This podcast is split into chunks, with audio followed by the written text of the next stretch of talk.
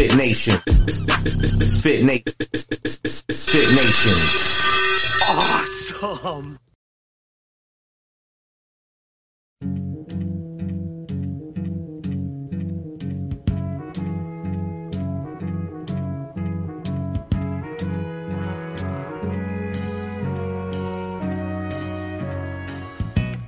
Where it began, I can't begin to knowing, but then I know it's growing strong. Wasn't the spring, and spring became the summer. Who'd have believed you'd come along?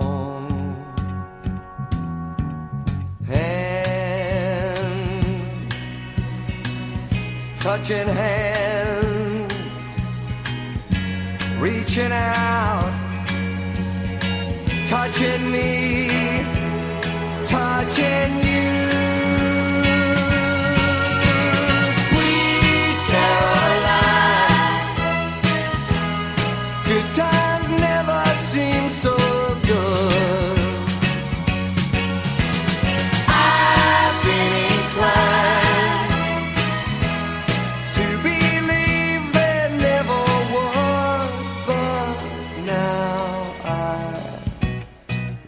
the night,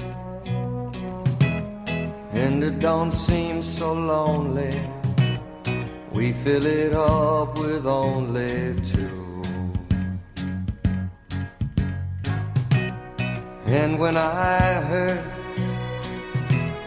hurting runs off my shoulders. How can I hurt when holding you? Warm, touching warm, reaching out, touching me, touching you. Sweet Caroline, good times never seem so good.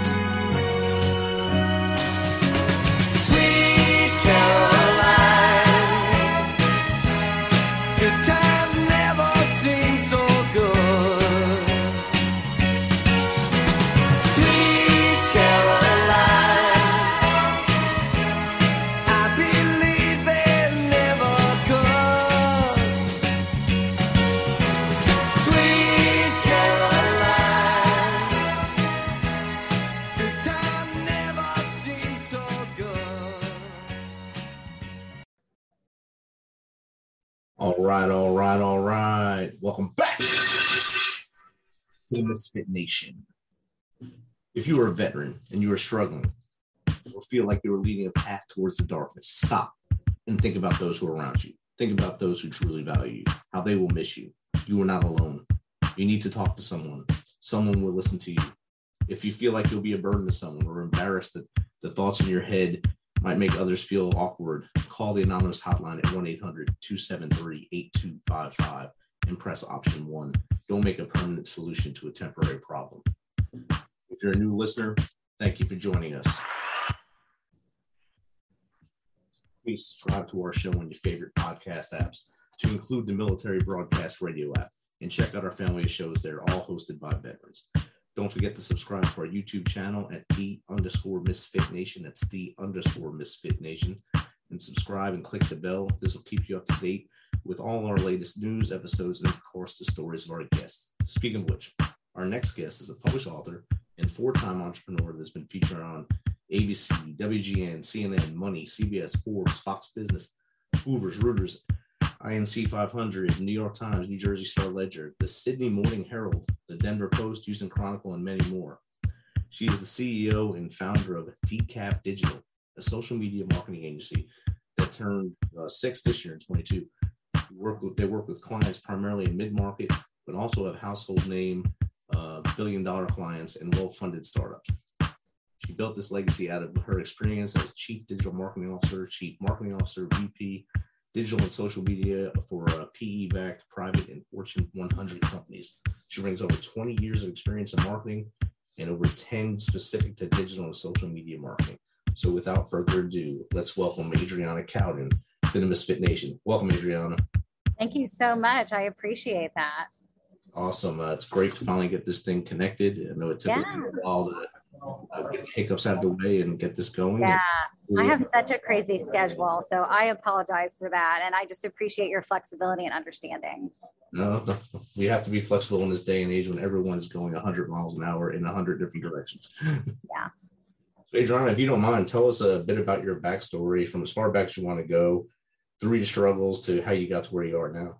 Yeah. So, I'll start with I started my career in human resources in training and development and recruiting, and was at a major telecom company. And the senior vice president of marketing came to my vice president, was like, she needs to come work for me.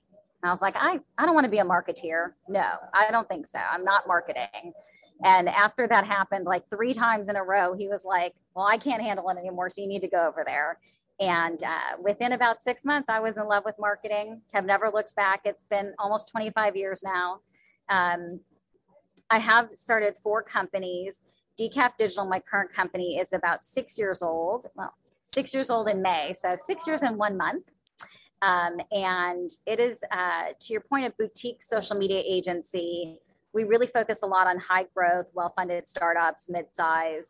And we do all those things, social media, that make you think, do I need to do this? What am I getting out of this? We take all that pain and uncertainty out of it for our clients. And then just on a personal note, I'm married to a actual rocket scientist, pretty friggin' smart. He is a race engineer by profession though. I have a 13-and-a-half-year-old, what I call baby, Henry Winston, who is a Shih Tzu. He's my only child.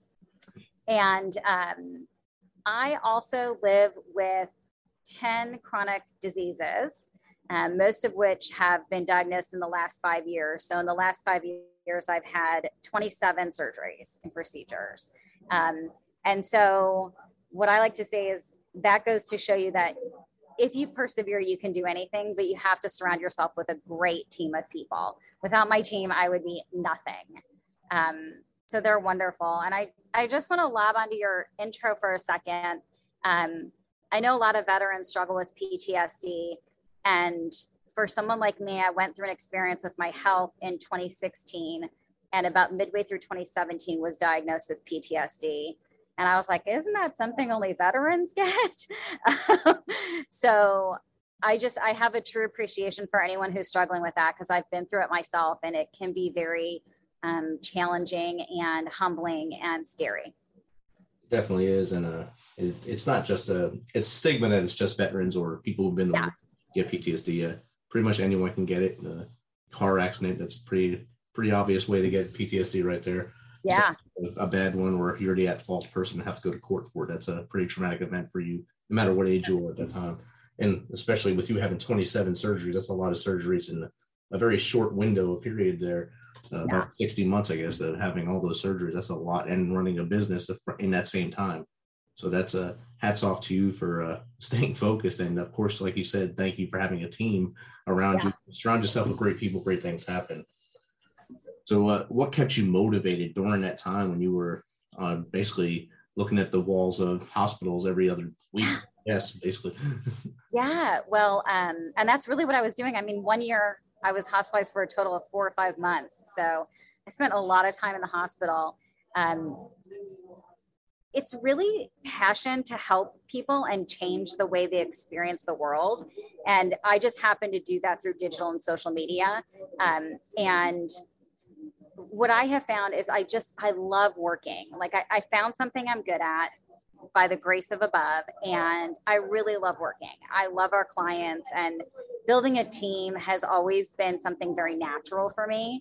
So when the company moved on from being like a solopreneur to more of an entrepreneur and then to a business owner, those can be pretty hard shifts for people because you're used to like owning and doing everything. And then you have to delegate and let some of that control go.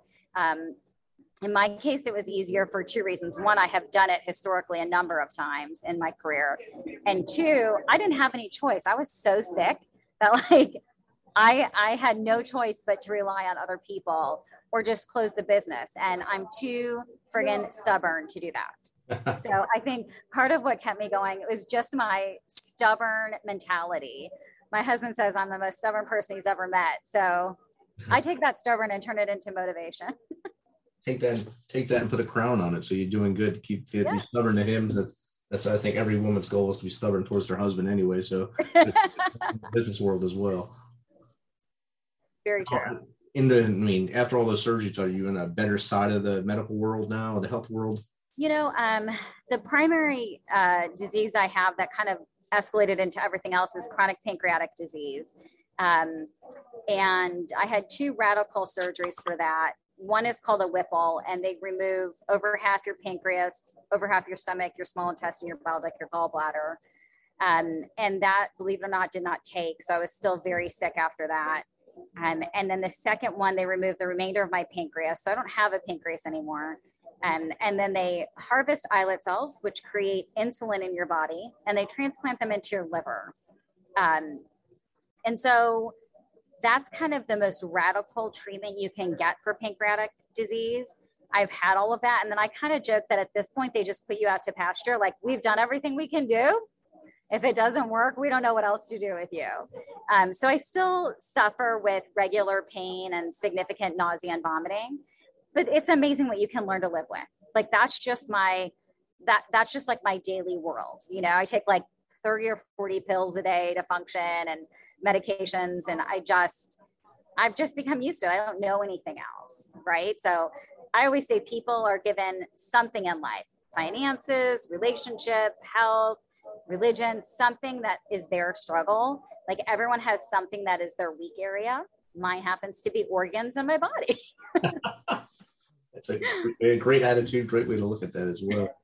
And I mean, you got all this going on, you start a business, and then 2.5 years into that, Mr. COVID comes to town.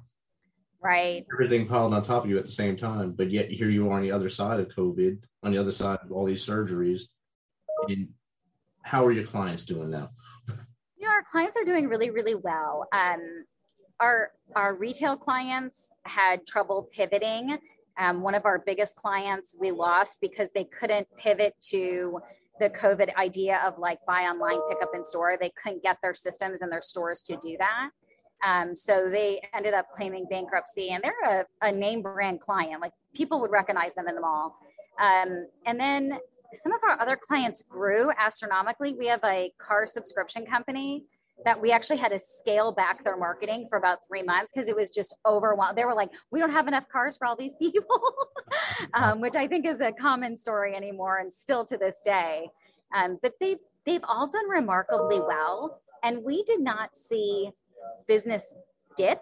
We saw business increase because more people were moving dollars online. And more companies that maybe had been hesitant to do online and social marketing were like, well, people are home all day. I might as well market to them.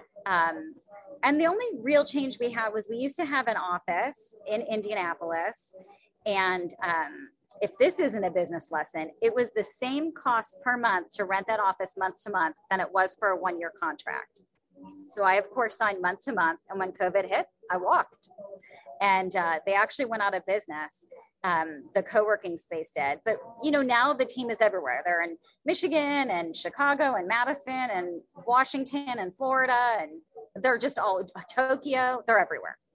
You got Tokyo there. That's good. Yeah. You know, and like you said, everyone had to do that little pivot.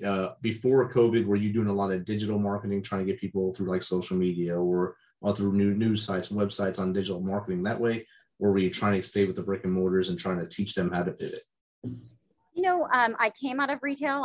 I worked as a vice president of digital and social for a $40 billion retailer. So retail was something, and is still something I know very well. It's near and dear to my heart. I'm one of the idiots that like gets a buzz out of working on Black Friday, like online, seeing all the online audience and traffic and competition. It's a sickness. But like in April, I'm like, is it almost time for holiday decorations? So, but you know, we are really industry agnostic. I mean, we also have a Tex-Mex restaurant chain. We have all kinds of different businesses.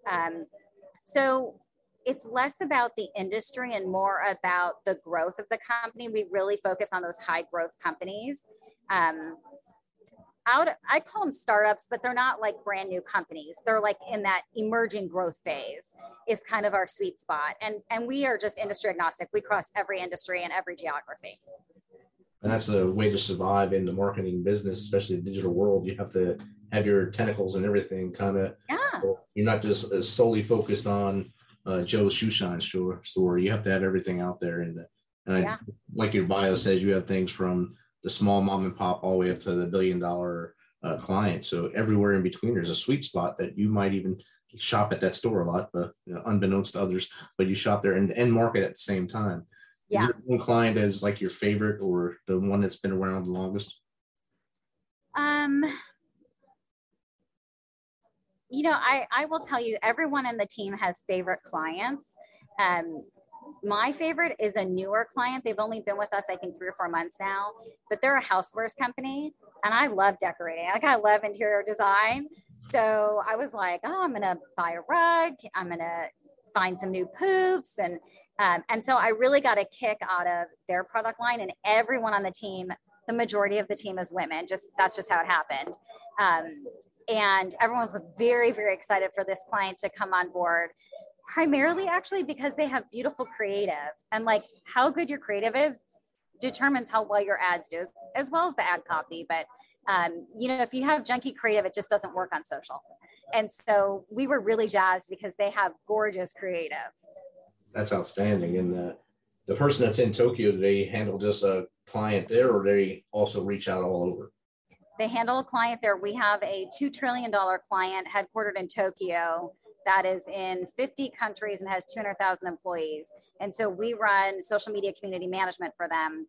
So we have someone in the US, someone in Tokyo, and then we have a full team that does like creative direction and copy and planning and calendaring. But the person in Tokyo is really there to be an on-site person for that client. Okay. They get to have a nice location too, so that's pretty awesome. Right, yeah. I keep trying to get a team event over there. But then I remember I have to fund the bills. Yeah, they have to pay for it. You have to pay for that. I have to pay for everyone. Or get the client to pay for it to celebrate you. You know, I was actually on a call today. I just drove up to Detroit this afternoon, and I was actually pitching that. I was like, I mean, I think they need to bring a small contingent of us over to Tokyo. I think it'll solidify the relationship. Just to check it out, make sure everything's solid, it's good. Right, yeah. Shake hands, drink some Japanese whiskey, it's whatever. Get some Wagyu beef while I'm there, sure. Whatever you have to do to sacrifice at that point. I mean, it comes down to how much I am willing to sacrifice. And if I have to, I have to.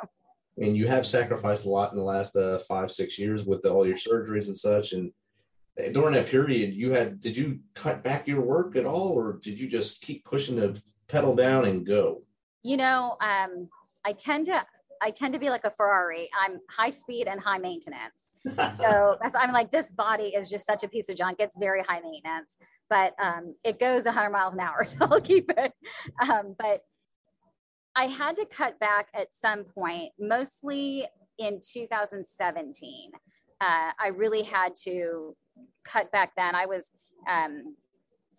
hospitalized for failure to thrive. My organs were literally shutting down because I couldn't eat. So, when you're in that kind of a state and you're fully disabled, I was in a wheelchair full time. It's very hard to do anything other than just breathe and exist. And so I did scale back in 2017. And then as I started coming out of it in 2018, I just ramped right back up.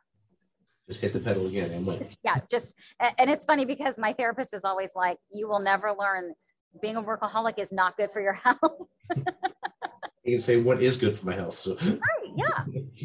Obviously, something else isn't working too, so let's go. Yeah, something else is broken too, so. It's not just work. No. And we've talked about the digital age and all that, and social media is the hotness now for everyone to try to grab you. If you search something on your phone, it's going to wind up on your social media. If I look at something outside, somehow it comes on my social media. I looked at a generator walking down the street in someone's house, and all of a sudden it was on all my ads. I was like, all right, I guess I got to buy this thing. Because it's here telling me to buy it.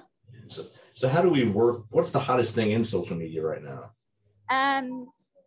The hottest thing is probably just overall TikTok and trends. It's interesting. I mean, we do those ads on purpose to make sure you realize that that brand or that product is everywhere. So we love when you're like, oh, I'm seeing this again. I mean, we love that that happens. It usually takes 5 or 6 times for someone to see something before they action it. So that's why we like to be everywhere. I would say TikTok is definitely the fad of the moment or fad of the year. Businesses are just learning how to activate on TikTok. The challenge is that TikTok is not a well-organized, well-oiled machine where you can create content and distribute it. It's very spur of the moment. And it's also very authentic, which is why people love it so much. But for brands, it's very hard because they're companies and they want to approve scripts and they want to approve this messaging and that messaging. And it's like, just put someone's puppy out on TikTok for Bring Your Dog to Work Day and be done with it. That'll work much better than anything you're scripting out. And so I think that they look at us like we're just crazy social media people, and they're not going to touch their brand like that. I think over time, as TikTok continues to grow, more brands are going to get into it though. I see a lot of people using their influencers just to throw out the name of a company. And I can drink this. And maybe if you drank this soda while doing this, oh, well, thanks, buddy. Yeah. I think I'll drink that soda now. Yeah. And it absolutely works. I joke that I have messed with the algorithm so bad, because I'm always looking up different things on different clients. So I have housewares, and one of our clients is a baby monitor. So Facebook doesn't know if I'm pregnant or if I'm redecorating my house or if I'm buying a car or if I live in Dallas at a Mexican restaurant. I mean, they're so confused by who I am, but it gives me joy because I see the wildest ads. And a lot of them are from influencers. I was just targeted a couple times for Simplicity, which is like a puree, fresh juice, freshly squeezed juice, but you buy it in a bottle. And so I was at Whole Foods. I was like, oh, I know that. So of course I picked a couple up. So it works. It definitely works. And like when you saturate your feed like that, you probably don't get to see a lot of your friends' stuff on Facebook with all those ads populating in there. No, people will tag me, and I always joke, I'm like, I'm not on Facebook after 6 p.m. I do it all day. Facebook and Instagram and Twitter and client meetings, like Zoom, I am done. I want to be off my phone. Right. So besides having all the health issues and working through a pandemic, you're also a woman and a woman founder of a business, a strong business. Yeah. What are some of the things that you had to go through to get that thing off the ground as a woman, knowing that, in theory, everyone thinks it's a man's world and that men rule this, men rule that, but more women lead corporations than people know of, and more women have their own businesses like you. How did you, navigate that minefield and make this successful? I think a couple ways. One, it goes back to being stubborn. I never took no for an answer. So I was like, I mean, I get that I'm like 5'2" and this big, but you're going to go with me anyway. Two, I have been very blessed in my career. So I have a good pedigree. And so people know, I know what I'm talking about. I didn't just like open an agency with no background. And so they know I've sat in their chair, been in that decision maker's chair, and understood how expensive things are and the return on ad spend you have to calculate in the data. The other thing is I kind of almost immediately got the minority woman business enterprise certification and really went that route. And so while we haven't seen a lot of business directly tied to that, we certainly have partnerships that drive business our way specifically because we have that certification. So we don't seek out like government contracts, but other agencies that do have them that need to have a certain amount of their suppliers be either woman or minority or veteran or disabled owned, do find that we can fill that bill for them. So I'm not ashamed to take that and run with it. Definitely, you can't say no to everything. Right, yeah. speaking of the female veteran-owned businesses, we have a lot of female veteranpreneurs, I call them on here. So they're, I call veteran entrepreneurs. I just make it one word, veteranpreneurs. So it makes it easier for me, not for you, but it's good. What would be some tips you tell them as they're getting their growth going? How do they keep their foot down and go forward like you do in your Ferrari? One, do what you love. It's very easy to work when it doesn't feel like work, when it's literally something you're totally loving. Two, surround yourself by an amazing team of people. And that doesn't mean it has to be people who work for your company.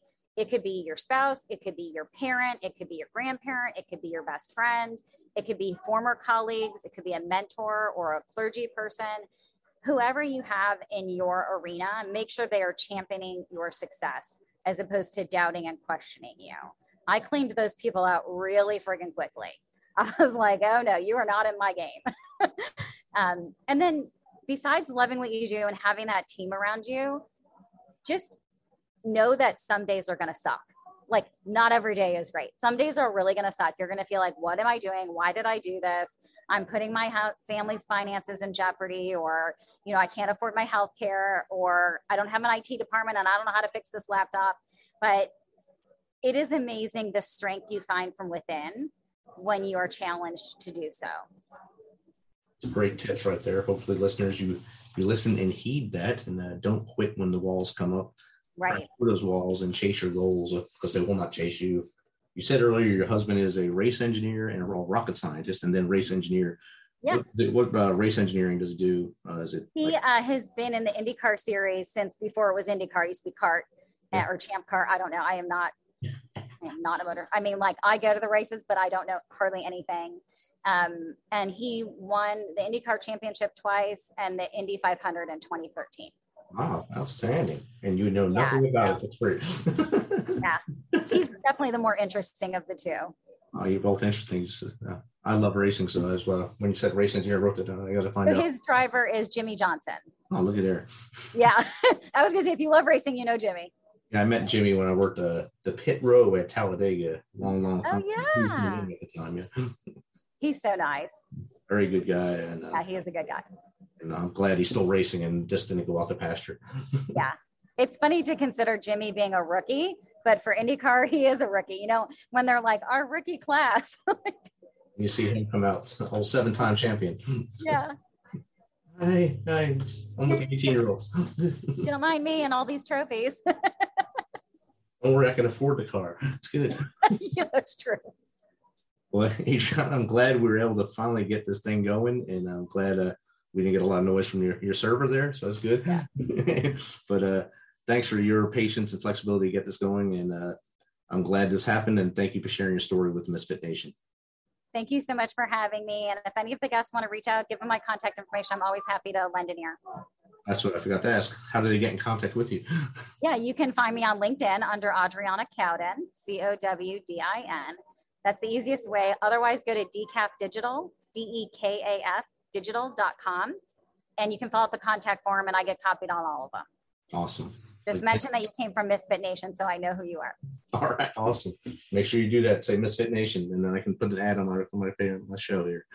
All right, have a good one, Adriana. Thank you so much. You have a wonderful rest of your evening. You too. Bye. Pour me another drink, because I don't want to feel a thing no more. Hell no. I just wanna sip it till the pain wears off. Pour me another round. Line 'em up and knock 'em down. Two more, let's go. 'Cause I ain't never heard like this before. Don't wanna think about her, or wear a ring without her. Don't wanna hit the karaoke bar, can't sing without her. So make them drinks strong, 'cause brother, she's gone. And if I'm ever gonna move on, I'ma need some whiskey glasses, 'cause I don't wanna see the truth. She's probably making out on the couch right now with someone new. Yeah, I'ma need some whiskey glasses if I'm gonna make it through. If I'ma be single, I'ma need a double side of that heartbreak proof, and see the world through whiskey glasses.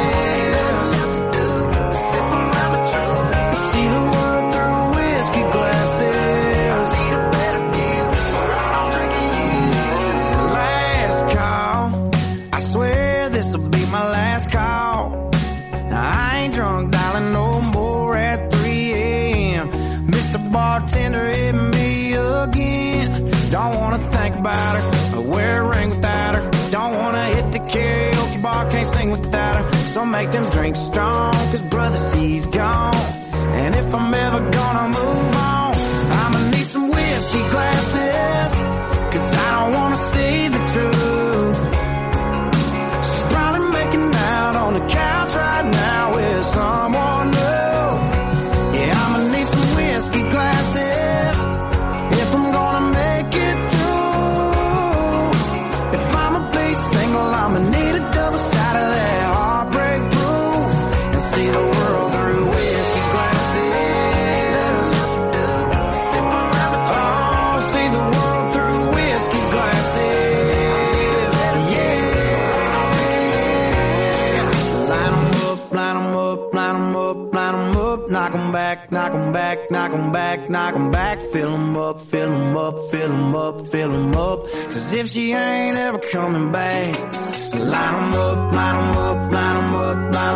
Knock 'em back, knock 'em back, knock 'em back, knock 'em back. Fill 'em up, fill 'em up, fill 'em up, fill 'em up. Cause if she ain't ever coming back, I'ma need some whiskey glasses, cause I don't wanna see the truth.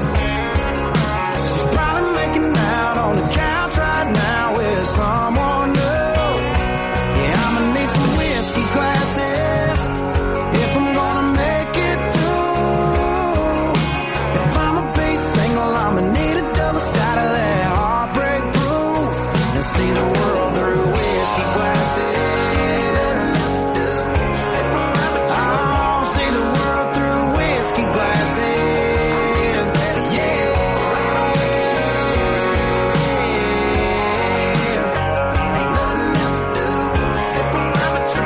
See the world through whiskey glasses.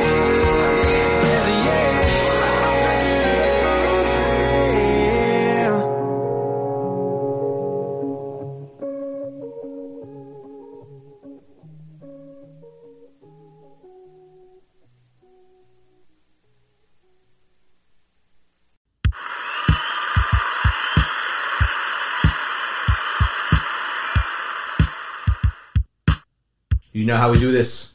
Thanks for taking some of your time to spend with us on Fit Nation. Be sure to hit that subscribe button and share the link as much as possible. If you want to, please become a supporter to help us carry this thing on. We appreciate you. If you know someone that brings that energy, has a great story, is an up-and-comer in any industry of music, in the arts, have them reach out to us on TheMisfitNation.com. We will get back to them within one day and get them on here so they can share their story with the world.